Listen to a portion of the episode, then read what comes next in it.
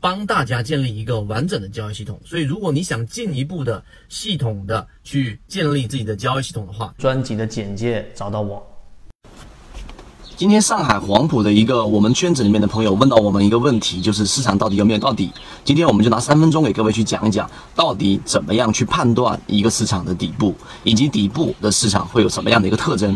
首先，底部市场没有人能准确的判断出来，有人说是技术底，技术底下面还有政策底，政策底下面还有资金底，等等等等。那么底部。本身就不是一个可以通过判断得出的一个位置的，但是底部它有一个我们所说的叫做它的特征。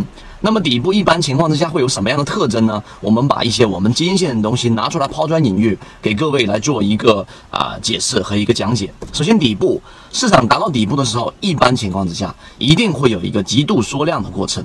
缩量，那什为什么会产生缩量呢？我们要理解每一个现象，每一个表现出来的现象的本质是什么。缩量就意味着在市场当中，真正愿意交易的人越来越少了，大部分已经持股的人都是被套牢，套百分之二十也好，套百分之三十也好。对于被套牢者，如果他仓位比较重的情况之下，套百分之二十跟套百分之三十，甚至于说跟套百分之四十是没有差别的。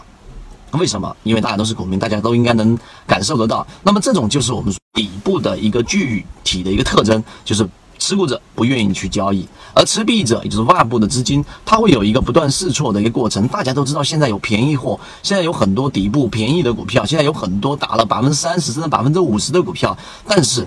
谁也不知道市场底部是什么，所以他们只会以试错的方式在逐步逐步的进行尝试，所以才会有很多情况之下，在底部到来之前，很多个交易日都有尾盘突然间拉升起来，权重拉升起来，金融拉升起来，房地产拉升起来，但这个持续性一直都没有办法展开，所以呢，这个是极度缩量的一个原因，持股者不愿意动。持币者不愿意大幅的一个进场，这是第一个特征。第二个特征就是炒垃圾股，近期已经非常明显了，全部都是那一些我们说业绩暴亏的这些个股在出现连续性的上涨。为什么？很简单吗？他们跌了很多。再有一个就是它里面的有很多的我们说的这种套牢盘。再有一个它的流通盘很小。所以垃圾股的炒作往往也是市场底部见底的一个特征。为什么？因为资金它本身没有办法找到更好的标的，只能通过连续性的炒作垃圾股来进行操作。最最近我有看到很多大 V 在转发一个论述，一个观点，就是现在的市场都是垃圾股在涨啊。那你现在作为所有的傻瓜们，观望吧，看戏吧，看骗子怎么表演。这种消极性的抱怨，我认为对于市场的判断和对于你的操作没有任何的帮助。你应该更加理性的去看待，市场永远是对的。那其实，所以现在炒作垃圾股，就是有它一个本质的逻辑是在里面的。所以这是第二条，它会炒进炒作一些垃圾股和一些我们说的这一种连续性跌停的这种业绩暴亏的个股。